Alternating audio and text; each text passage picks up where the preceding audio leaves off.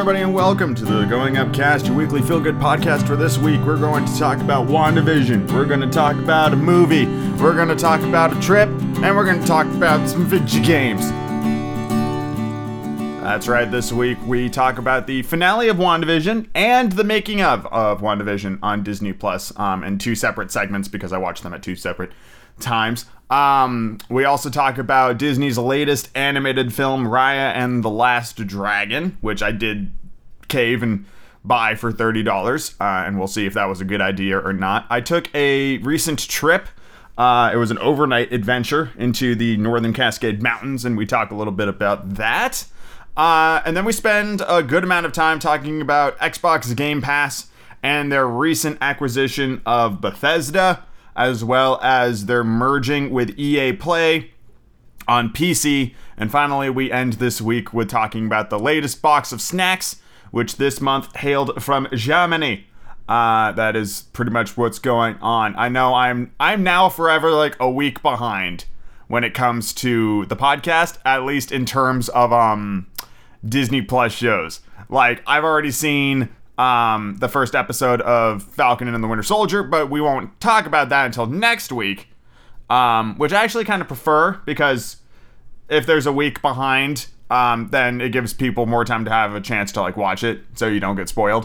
So I'm okay with that move, but because I kind of took last week off because of my birthday, that is where we're at. I hope you're all doing well.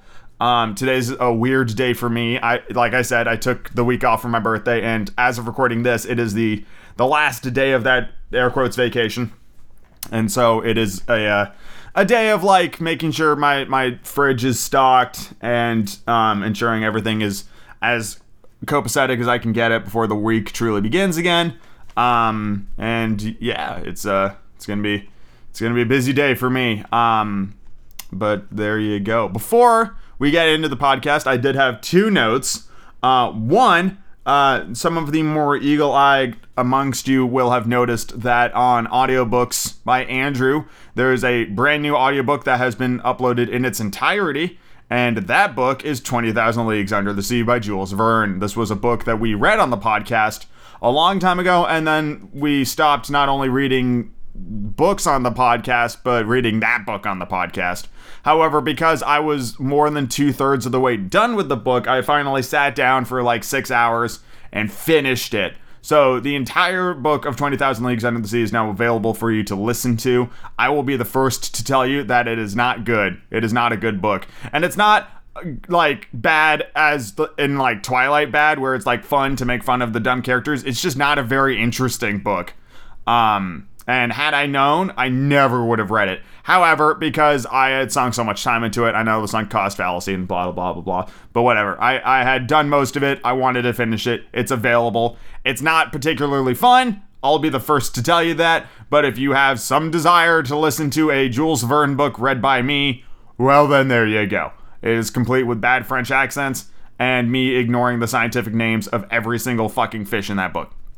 The second note, obviously, is the same note as it always is, and that is if you like the Going Up Cast and want to support the Going Up Cast, please feel free to swing by patreon.com/goingupcast.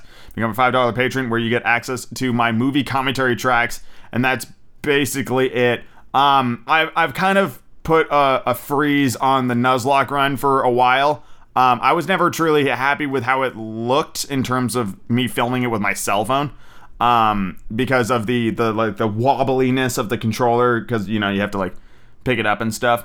And so my game plan is I'm going to wait for the Gen 4 remake of Pokemon, because I can separate the controllers from the Switch, which means the screen and the camera will be perfectly steady while the controllers are mobile in my hands.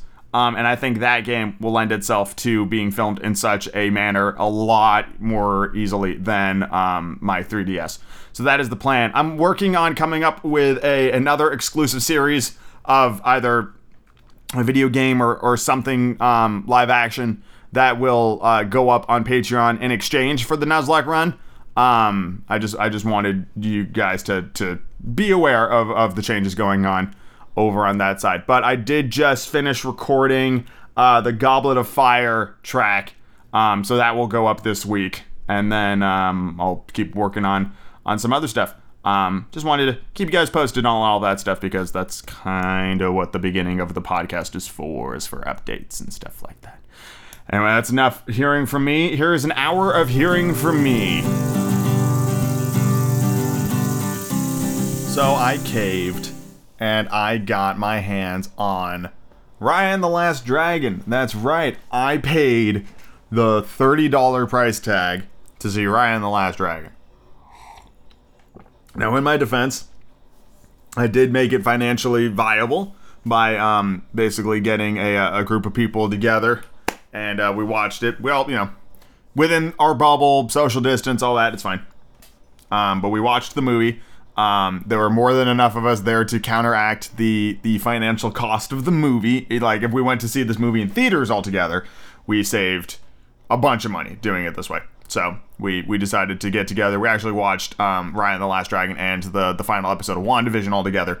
But I'll talk about WandaVision in the next bit. We're talking about Raya and the Last Dragon in this one.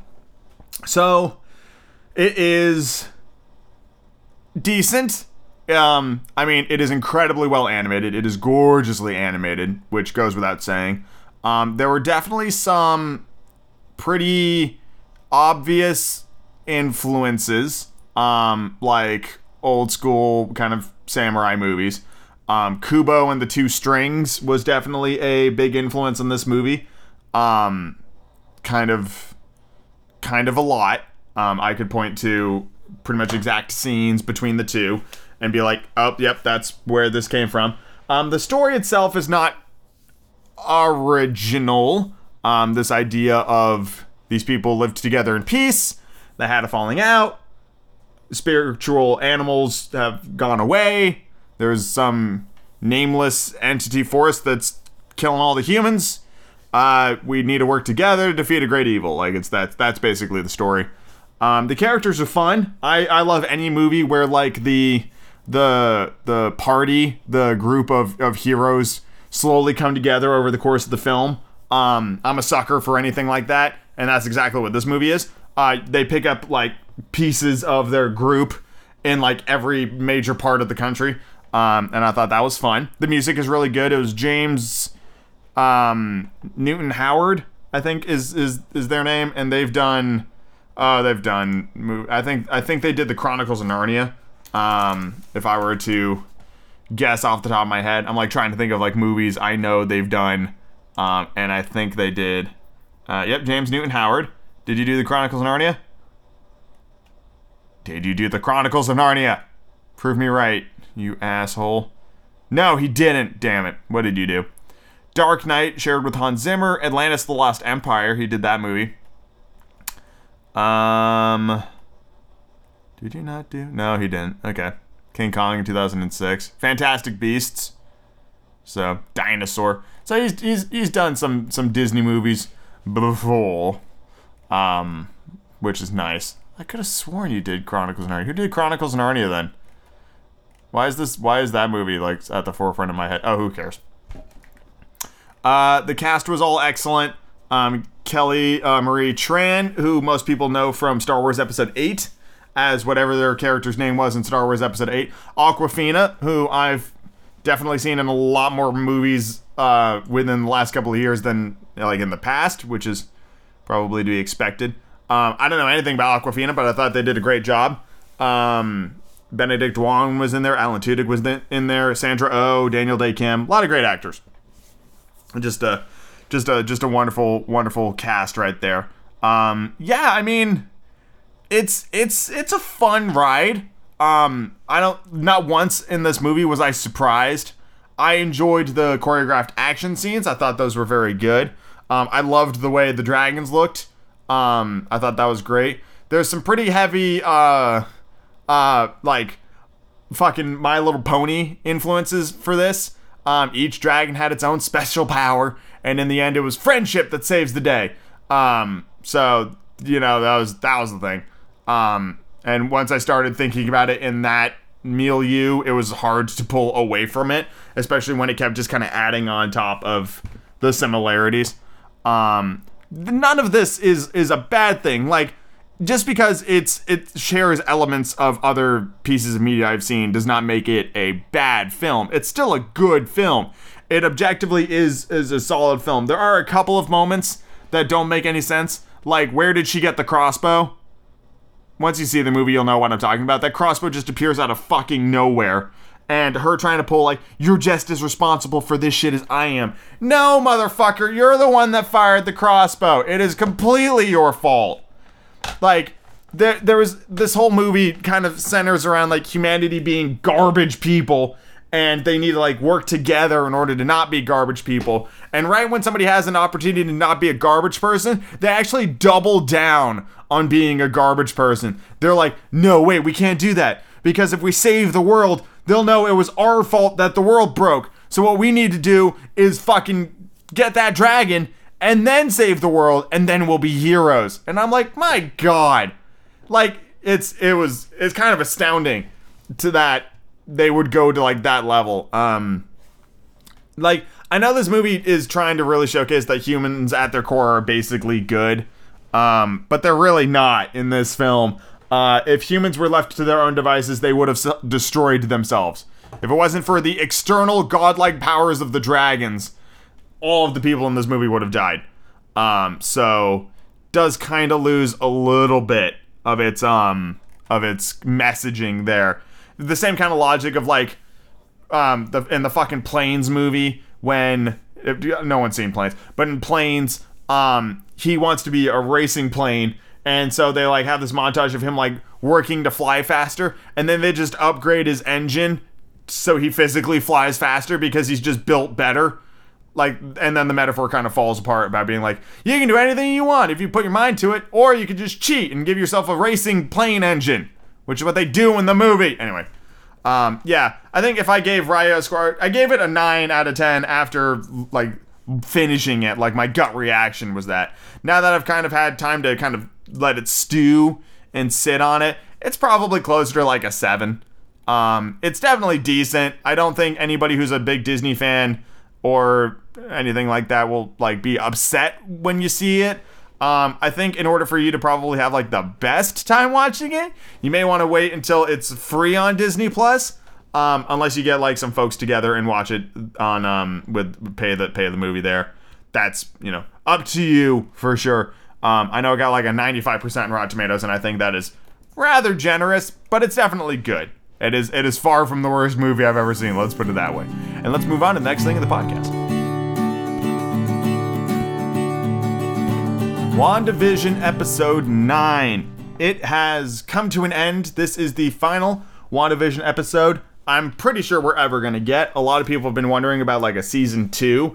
I would be stunned if we got a Season 2. Not that there isn't a possible story to be made with Season 2. I can think of one right off the top of my head. I think there is potential growth for a second season of WandaVision. I just don't see that being a thing, and maybe if we talk about it, it'll become clear. So, final episode of WandaVision.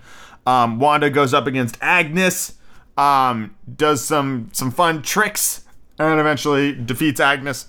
And then there's a bunch of sad scenes of Wanda basically having to say goodbye to Vision and her kids as they fade away with the end of the Hex. Wanda, all of my predictions for the finale of WandaVision were wrong. Cumberbatch never showed up. Xavier didn't show up. I think this was one of my theories for how this was going to end, was that Wanda was going to overcome basically her demons to repair the town of Westview, which is what she does in the end. This show ends as well as anyone could have hoped, I feel. They had a very high bar to land. I am very satisfied with the ending of this show. I thought it was pretty fantastic. I think Wanda has learned a lot. And I very much enjoyed the show from beginning to end. I feel like if I were to look back on it, the bits with the sitcom and all that wonderful stuff, and, like, the shit that made you, like, feel really uneasy, that stuff, the first, like, 3 episodes before episode 4 hit and kind of really explained everything and brought into the scope of the show, were some of my favorite moments of this whole show. Like, and the viewing experience of that, I feel like, really brought the show up like a whole bunch of rungs on the ladder. The whole, like, what's going on? And talking to people and theorizing about where the show was going to go. All of that was incredible, and I loved it. And then the show continued to evolve and kind of narrowed its scope and its view, and then eventually we got to the finale we got to, which I think is perfectly in keeping with the scope of the show. I think it makes total sense for the way it went. I don't feel like I was a letdown at all. I very much enjoyed it. If I were to make a second season of WandaVision, what I would do is I would set it with Wanda and White Vision, who presumably has his memories restored before he fucking bolted. And I'm confident we will see White Vision again at some point. You cannot have a loose thread like that and not bring his ass back. So that'll be interesting. And at the very end, it showed Wanda studying, like, the Book of the Damned or whatever to learn more about spellcasting. So that's fun. And I guess we'll see what happens next, because now she's kind of maybe not fully realized, but she's definitely getting there in terms of being a full-blown Scarlet Witch. And that'll be particularly interesting to see, especially in Doctor Strange 2, where, according to Agnes, she's actually more powerful than the Sorcerer Supreme. So I wonder how that's going to go down. I guess we'll find out. But I'm excited, and I'm thrilled with how this ended. And I want everybody to go see it, because I thought it was it is the best original show on Disney Plus. I think The Mandalorian can suck it. This was so much better than The Mandalorian. I liked this way more than The Mandalorian. Not that The Mandalorian is all that bad, but, you know, this is my preferred favorite. And what's great about Marvel stuff on Disney Plus is that this next week we get the making of WandaVision, and then the week after that it launches us straight into Winter Soldier, or Falcon and the Winter Soldier. Marvel will have a new piece of content for us to watch every single week for the rest of the year, and that is fucking crazy, and I'm so excited. Somebody mentioned to me, I think it might have been my dad, mentioned to me that, like, Marvel has resuscitated this desire to see weekly content, because most of the people I know and interact with do not have cable, and so having this kind of weekly thing where you're just like, oh, it's a new Marvel show to watch on Disney Plus, like, it has that kind of feel where it's like every Friday you can count on there being a new Marvel piece, just like how every Thursday I can count on there being a new episode of Critical Role. So it's always fun to look forward to things, especially something on Friday where it's like the end of your long work week and you can kick up your feet and turn on some awesome TV that you know is going to be, like, incredibly high budget and really well made, because Marvel has such a great reputation for that stuff. And I am very excited for Falcon and the Winter Soldier, and it's going to be a little bit of, like, shell shock moving from something as weird as WandaVision to something that I feel like is going to be a lot more grounded in Falcon and the Winter Soldier. So we will see. I think overall I give WandaVision as a show probably, I think, you know, 8 feels good. 8 out of 10 feels proper for WandaVision. I'm sure there are some things that aren't the greatest, but it's a pretty phenomenal show. Moving on to the next thing, the podcast. The first episode of Marvel's Assembled show has finally landed on Disney Plus. And if you don't know what that is, this is the show that will, I guess, kind of exist in perpetuity for all of Marvel's projects. It is their making of documentary series that they will be doing for all of the Marvel Disney Plus shows and all of the Marvel movies coming out this year. And it's awesome to see that sort of dedication to these featurettes, things that would have been DVD bonus features if given the chance. And I'm sure that many of them will be. Like, if you were to buy WandaVision on DVD, I'm not even sure if that's possible. But if you were, you could theoretically get the making of featurette as a bonus feature. So if you want to think about it as just an entire show built around making bonus features, then there you go. And of course, the first episode is the making of WandaVision. It's about an hour long, and it goes through the technical production side of making, like, each sitcom episode, as well as the real world side of things. You get to hear from the majority of the big actors in the show, like Wanda and Vision and Agnes and Darcy and James Wu and all that stuff. You hear from everybody and their experiences making the show. And it's really cool to see like some of the camera tricks they use and how Vision was actually blue for all the black and white scenes, because the blue played better once the black and white filter was applied to it than red did. Which I thought was very interesting. That is certainly not something I ever would have known if it wasn't for making a featurette like this. And it was very cool. Documentaries like this tend to are in my opinion, are very helpful when it comes to understanding and appreciating the final show. Like my appreciation for Frozen 2 dramatically increased after I had seen Into the Unknown, the 6-episode making of for Frozen 2. So stuff like this, I love stuff like this. I love the behind the scenes. I love how they did it. I love seeing the action sequences shot when they're like fully rigged up in the wires and all that stuff before visual effects can be applied to it. Seeing like that kind of like naked honesty of the actual production and how much of their stuff was practically done versus digitally done later on, and it's very fun and it's very insightful. And I cannot wait to see more of these things as these projects continue to go. The next one up, of course, is Falcon and the Winter Soldier, which I am very excited about. Captain America was my favorite of the original MCU lineup, and I'm excited to see his legacy continue in a different way. Even though I do not believe actual Captain America will make a new appearance in the show. I'm sure he will be there in flashbacks.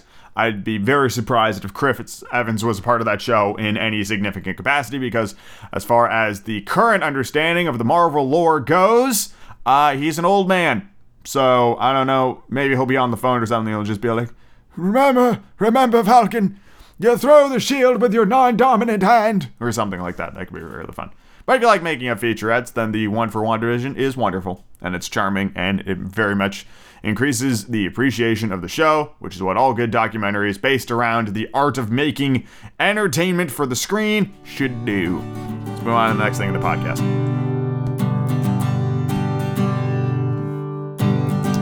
Hey everybody, it is me. I don't know why I'm introducing. Anyway, I just got back from a little bit of an overnight adventure that I went and took to celebrate this past week, which was my my birthday week.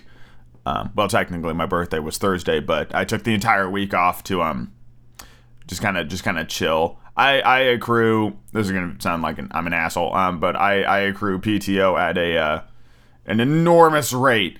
So I am trying to ensure that I don't have any time roll over.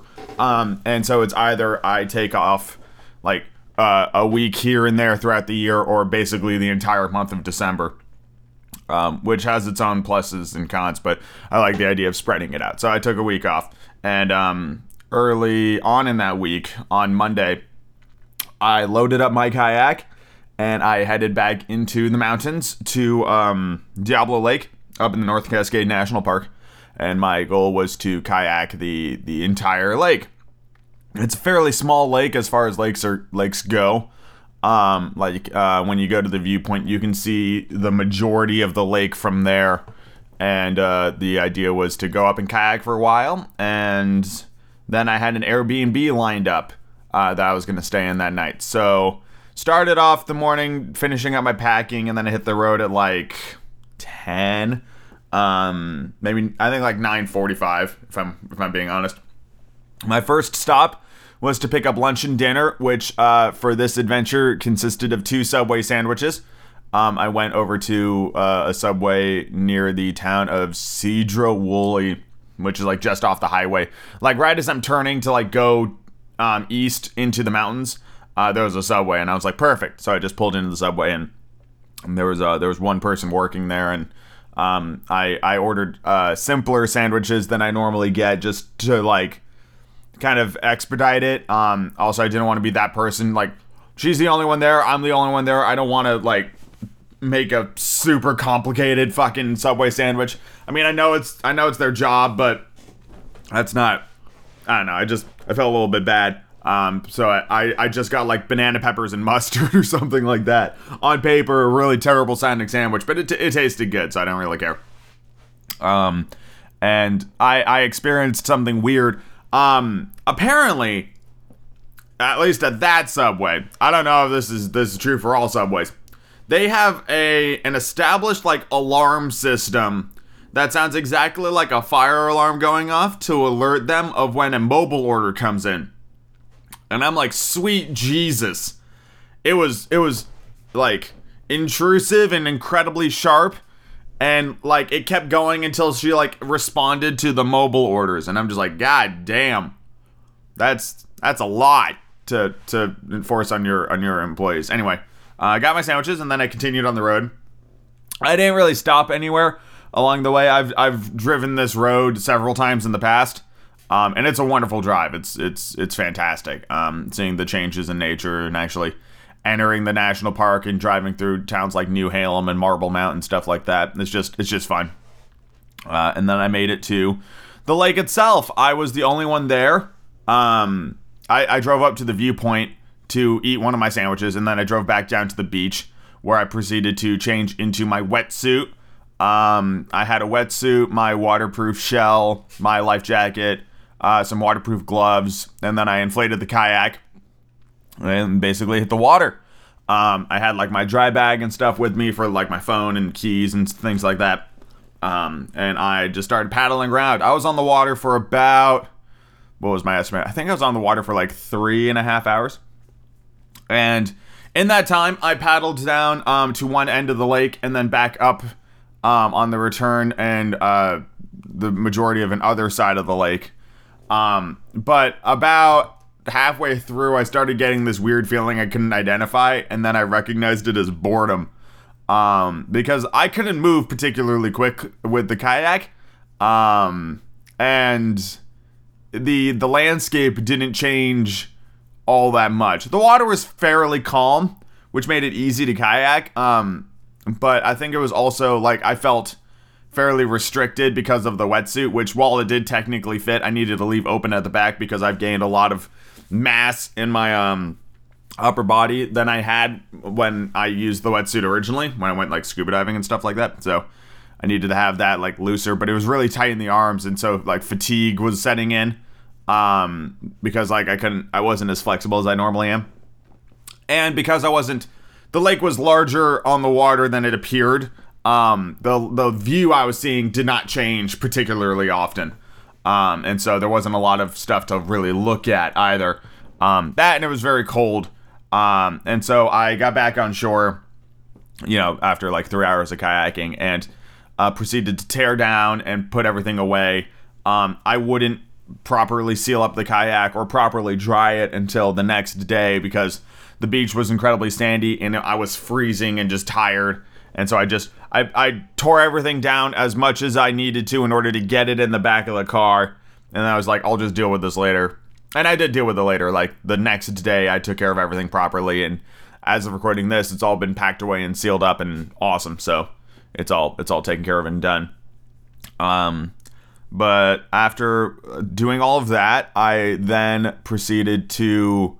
wolf down my second Subway sandwich, and then I started heading on back towards the town of Concrete where the Airbnb is. But on my way out of the national park, I finally stopped at a sign that was a sign of a hiking trail to a place called Pyramid Lake, and I didn't know anything about the trail to Pyramid Lake, so I decided to just like give it a go and start walking it.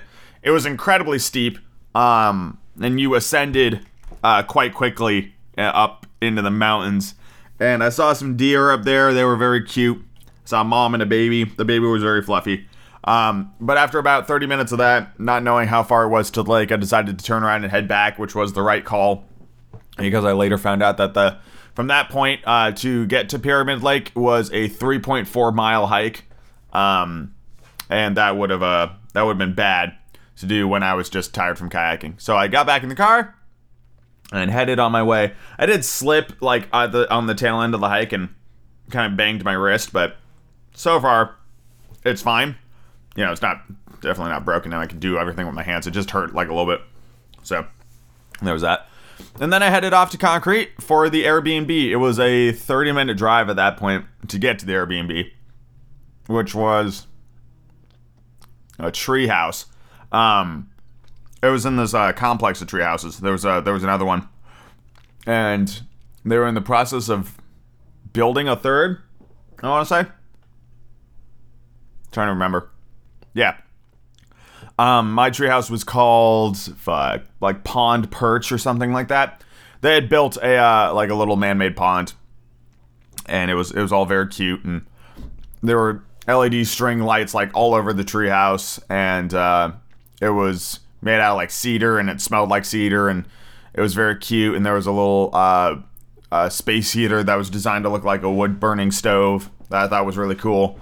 And basically, as soon as I got everything I needed out of the car into the treehouse, and like, you know, went to the bathroom and did some cleanliness activities, my body like shut off, and it was like 6:30, and it was like, it's bedtime, right? And I'm like, nah, it's bedtime. And so I got in PJs and brushed my teeth and took melatonin, because even though I was tired, I wanted to like stay asleep, because it's always weird to sleep in like an unfamiliar environment. And I was out like a light, and I proceeded to wake up at midnight, and then like every hour after that, for a number of reasons. One, the melatonin had worn off, and two, frogs, a ludicrous, a cornucopia amount of frogs, like more frogs than I was expecting, quite frankly. And they were croaky little bastards. But it was awesome to hear them, because I haven't heard frogs in a very long time. I do not live in an area where animals of that nature are common, and it was really cool to be kind of amongst nature in that way. I don't hear like any noises outside my apartment anymore. Like in college, I heard the train all the time, but here, it's like occasionally I'll hear like neighbors and stuff, but that's like it. I don't hear animals. I'm so cut off from the natural world that I don't hear frogs or anything like that. So it was nice to be out there and hear some fucking frogs. I thought that was really cool. And then I woke up with the dawn. As soon as the sun was up, I packed up and bailed, because I needed to take care of my camping stuff and kind of simmer down for the rest of that day. I had to pull over and get gas at Costco, though, because I was running on empty. And as I'm leaving the Costco gas station, the car in front of me like stops, and the driver got out. And I was confused, and so I'm like doing like the sideways head tilt, and I look at him, and as I start like pulling around, and they're like waving frantically at me, and so I roll down my window. I'm like, "You all right?" And she goes and points at a sign across the street, and says something along the lines of, that sign is from my ex-boyfriend who's stalking me, and then proceeded to elaborate on that story, and I was just like, I was tired and not really aware of other people at that time, so I was just like, oh, that's rough, bye. Not as rude, I would hope, but I basically heard her and was like, have fun.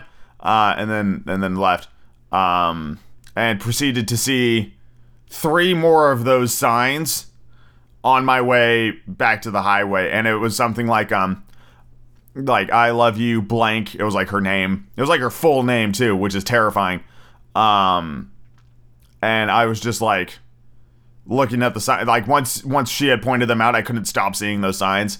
And it was like every 50 or so feet, like along this drive, presumably like on her way to work or something like that, where he knows she would have seen them. Like, it was awful. And then on the other side, I'm like, really? You went with the custom road sign route? Like, that was gonna work. Like, she was gonna see those signs and be, wow, he really does care about me, and not be terrified that you're stuck. Like, In what world was that gonna be the one that worked? That's where I was thinking. That's That's just as successful an idea of hiring like a skywriter to spell her name out in the sky. It was just like, no, it's not gonna go the way you want it to, bud. And you've just wasted money is what you've just done in making these custom signs. Lord knows how many of those you made. I mean, I saw 4 within a 1,000-foot radius of each other. So who knows how many you made? But here's hoping she goes. Everything goes okay there. And I ended up driving back and taking care of all my camping stuff and drying it out and folding it up properly and deflating it properly as well. And it's all been nice and perfectly stashed away. And that was my little camping trip. The Airbnb was wonderful. Although it really was just an Airbnb. Just the bed, really. They provided air quotes breakfast, which consisted of 2 cups of yogurt. And boy, if you couldn't eat dairy, fuck you. You're not eating breakfast. It was okay because I brought my own breakfast. So I was fine. I've gotten in the habit of eating like a protein shake and a power bar as breakfast in the morning. Probably not the healthiest of things, but it gets me through and allows me to take my vitamins without issue. And then I will probably cut up like an apple or something as well and get some complex carbohydrates. But it was a really fun adventure, and I wanted to talk about that a little bit. Didn't get a lot of pictures, mostly because I've been to Diablo Lake on much nicer days and have incredible pictures of that lake, so I didn't really feel the need to snap some shots this time around again.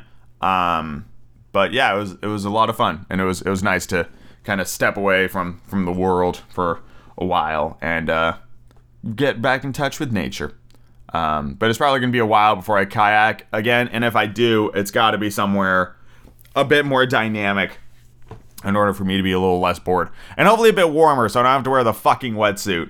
Again, that'd be nice as well. Let's move on to the next thing in the podcast.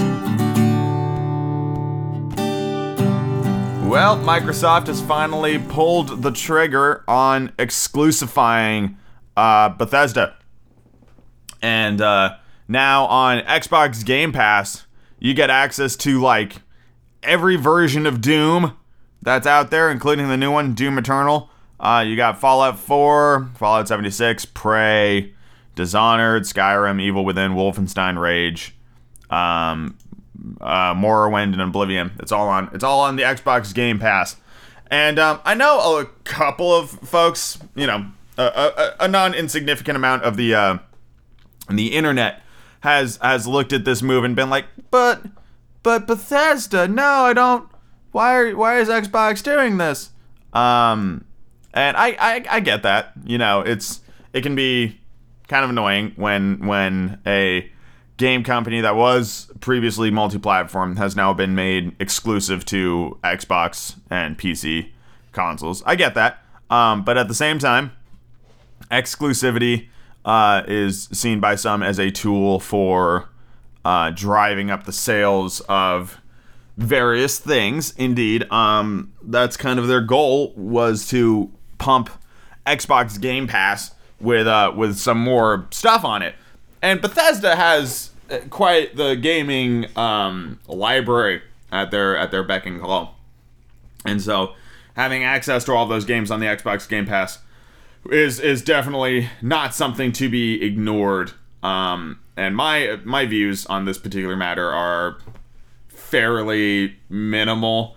I mean, don't get me wrong, I've played Skyrim and Oblivion and even bits of Fallouts 3 and 4, and I liked the Evil Within.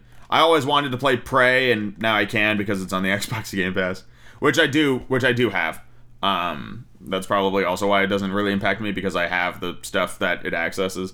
I'm probably the worst person when it comes to like stuff like this, because I'm fortunate enough to have access to like every form of modern gaming, because I've got the PC, I've got the Switch, and I have my PlayStation 5. So kind of regardless of whatever the game is, I would technically have access to it. Of course, then the flip side of it is it's like when you see your 1,000 channels on cable and there's nothing to watch. I'm just looking at all these, you know, great games, like games that I know are excellent games, And I feel no desire to play any of them. I'm just kind of like, meh, you know, it's there is an option. But no, I don't think, Resident Evil 7 is on fucking Game Pass. I actually kind of want to play that because I want to play Resident Evil 8.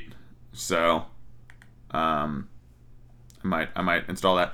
Anyway, so yeah, is it an unexpected move? No, absolutely not. I feel like as soon as Microsoft bought Bethesda, this was a known event to occur, that they were going to exclusify their whole fucking whatchamajigger. What's the word I'm saying? Library, catalog of games. One thing that I think is weird is the Evil Within 2 isn't on here.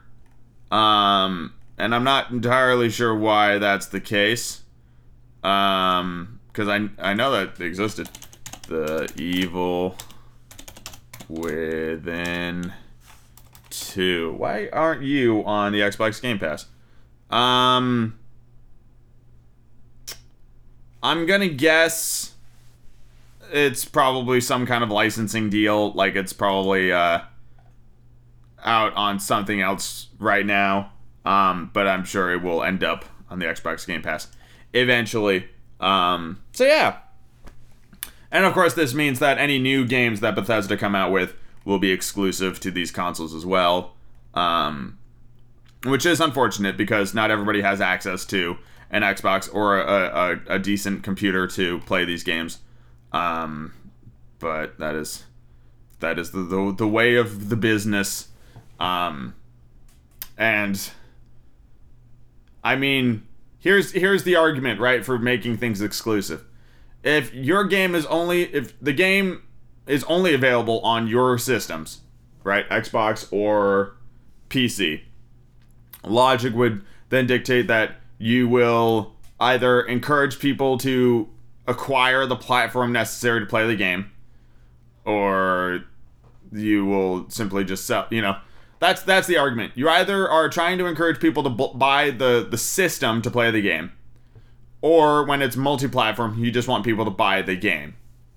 And on one hand, you can see an argument to be made for maximizing ports of the game across systems, right? Because if your game is available on more than one system, you would theoretically increase the amount of people who could play your game. So when you see games that come out on like every system under the sun, they are trying to maximize profit by maximizing the number of places you can play that game, which leads to some really interesting versions of games. Some of the most interesting versions of games I can think of were like the Harry Potter games, the movie tie-in Harry Potter games, because those came out from everything from like PC to like PlayStation to Xbox. And then you would have, like, the weird handheld runs. I have a Game Boy Advance version of Harry Potter and the Chamber of Secrets, which is a completely different game than the one that came out on PC. Like, it is top to bottom just a completely different game.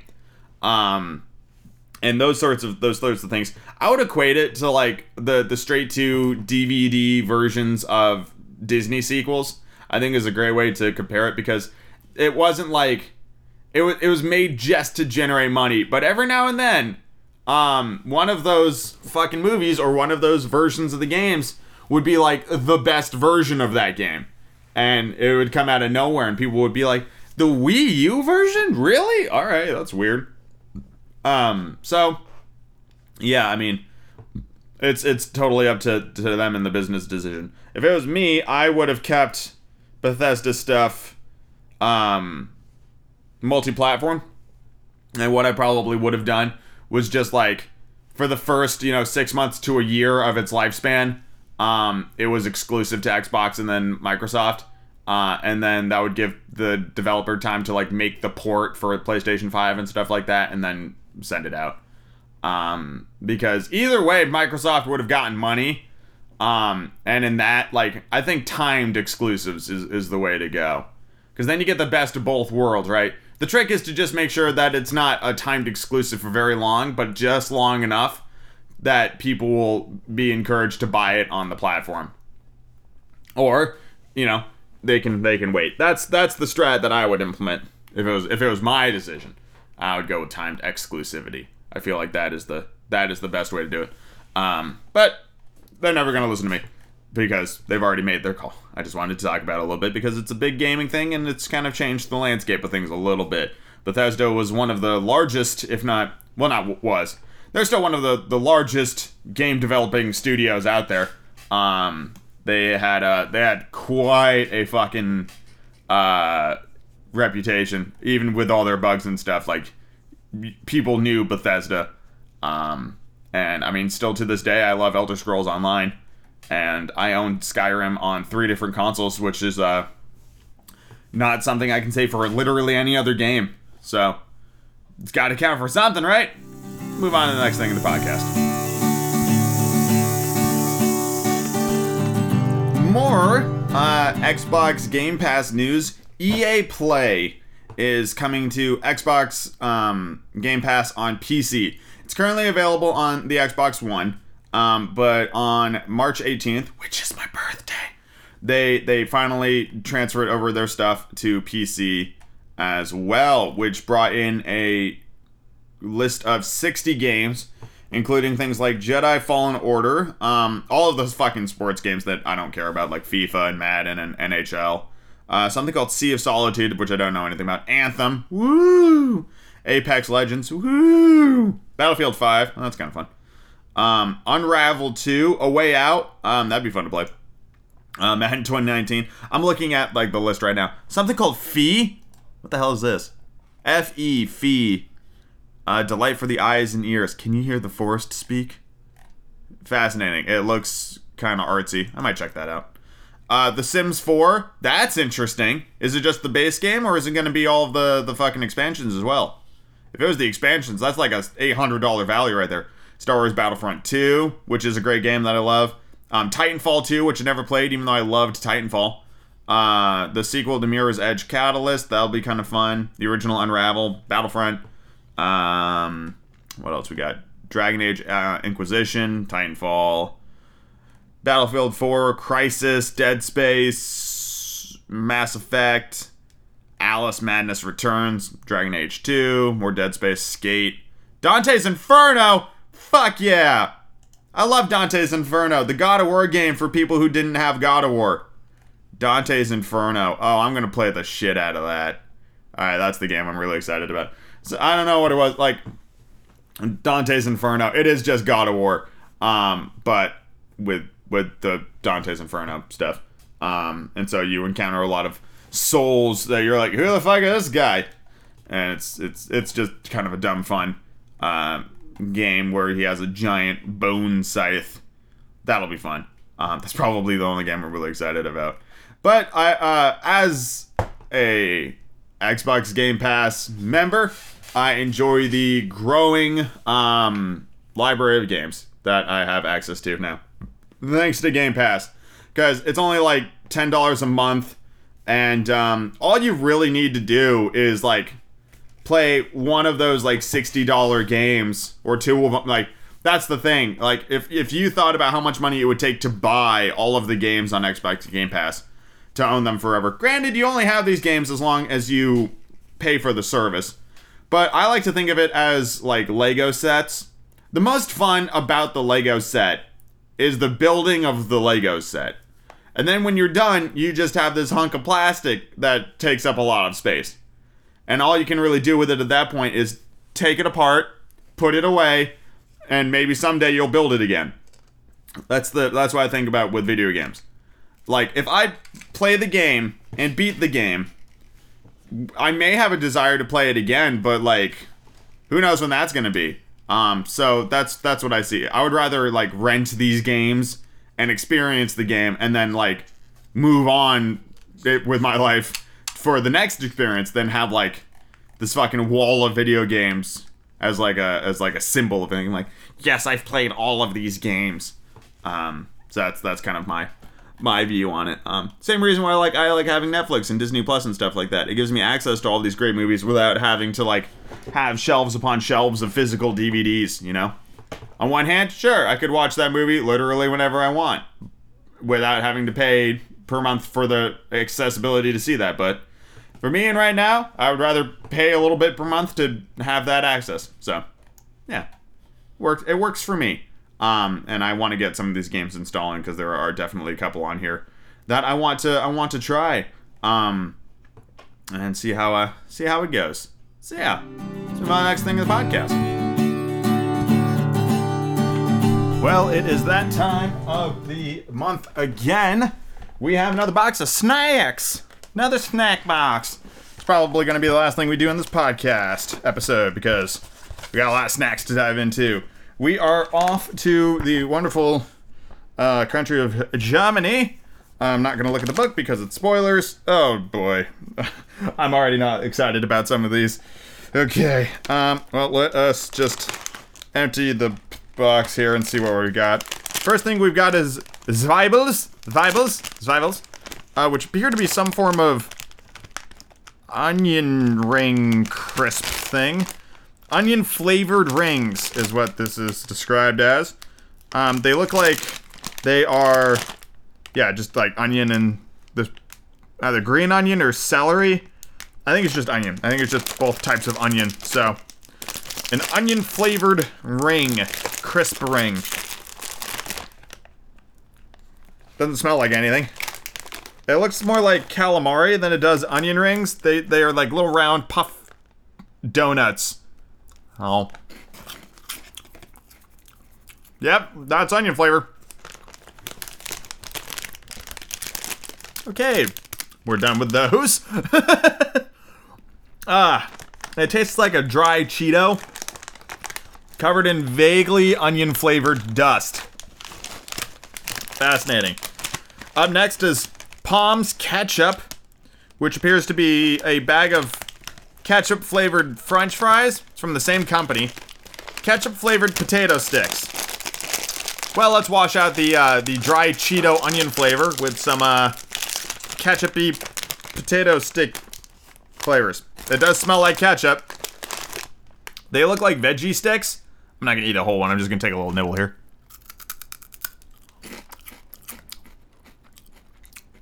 Yep. That is indeed a potato stick that tastes of ketchup. It is better than the onion-flavored dried Cheetos, but not by much. All right, up next is... Spreewafel almond cinnamon creme filled wafers. Now we're talking. Now we are talking. Apparently, there are 3 servings in here. Let's crack this open. They look like wafer cookies, like the long kind of skinny ones. What was the filling? Almond cinnamon. Almond cinnamon, yeah. It smells like cinnamon. Mmm. Huh, yeah. Oh, that works a treat. Mmm. You get that cinnamon? And there is an after hint of almond. I'm going to eat all of these. These are awesome. All right. One winner so far. Couple more to go. Let's see this one. Sunrice. Crunchy chocolate with puffed Rice Krispies. Milk and cereal flavored. The fuck? Alright. Well, it looks like a puffed rice crispy bar covered in chocolate, flavored like milk and cereal. Interesting. I'll just take a corner bite and see how this goes. Yep. Yeah. No. Uh-huh. I remember this shit when I was a kid. These, like, cereal bars where I like this milk-flavored yogurty cream to it. Yep. Oh. That flavor does not work for me. It's not bad, but the chocolate doesn't fit. It's like too bitter. That's a bizarre flavor. I'm not a fan of that one. We got 2 more to go. Choco Monk Strawberry Rhubarb Premium White Chocolate Bar. Premium white chocolate with strawberry rhubarb crumble, either on the bottom or mixed in. Okay, well, unlike most people I know, I do like white chocolate. Has a weird look to it. It's like somebody dipped Fruity Pebbles in a thing of white chocolate. It's also thick. Like, it's a fucking... It's a beefy bar. Let's just snap off a little square here. Oh. Yeah, no. It, wow, that's sweet. It does very much taste like somebody dipped Fruity Pebbles into white chocolate. That is strong. But it's okay. It's not bad. It's so sweet, though. Oh, it's so sweet. It's like pure sugar. Wow. All right. Last thing. There's no little bag of, like, random bullshit in this month's box. It is just 1, 2, 3, 4, 5, 6 items. The final thing in here is a Qualitats marzipan. That is chocolate-covered marzipan, which I believe is almond-flavored sugar paste, essentially, so. Yep. That's what that is. Can't shake a stick at that. I like almond. I like chocolate. I like almond paste, so that's pretty good. So, 2 winners out of this box. The almond cinnamon wafer crisps, which are phenomenal. And the marzipan's okay. Everything else, I can take it or leave it. The weirdest things are definitely the ketchup-flavored potato sticks and the onion-flavored rings. It upsets me that I don't... That's it. They're just called rings. It doesn't really tell you, like, what the fuck they are. They're just rings. You're not even sure what you're eating there. So, that one kind of freaks me out. Overall, not bad. But definitely not the best box we've seen. That one still goes to the Ukraine for some reason. Yeah, no, they were pretty decent. Big fan of those fucking wafer crisps. Those are fucking awesome. Loving those. So yeah, there you go. Thank you all very much for listening to this week's episode of the Going Up Cast. I'm gonna finish these snacks and enjoy the rest of my birthday week, and I will see you all next time for another brand new episode. Have a good one, everyone.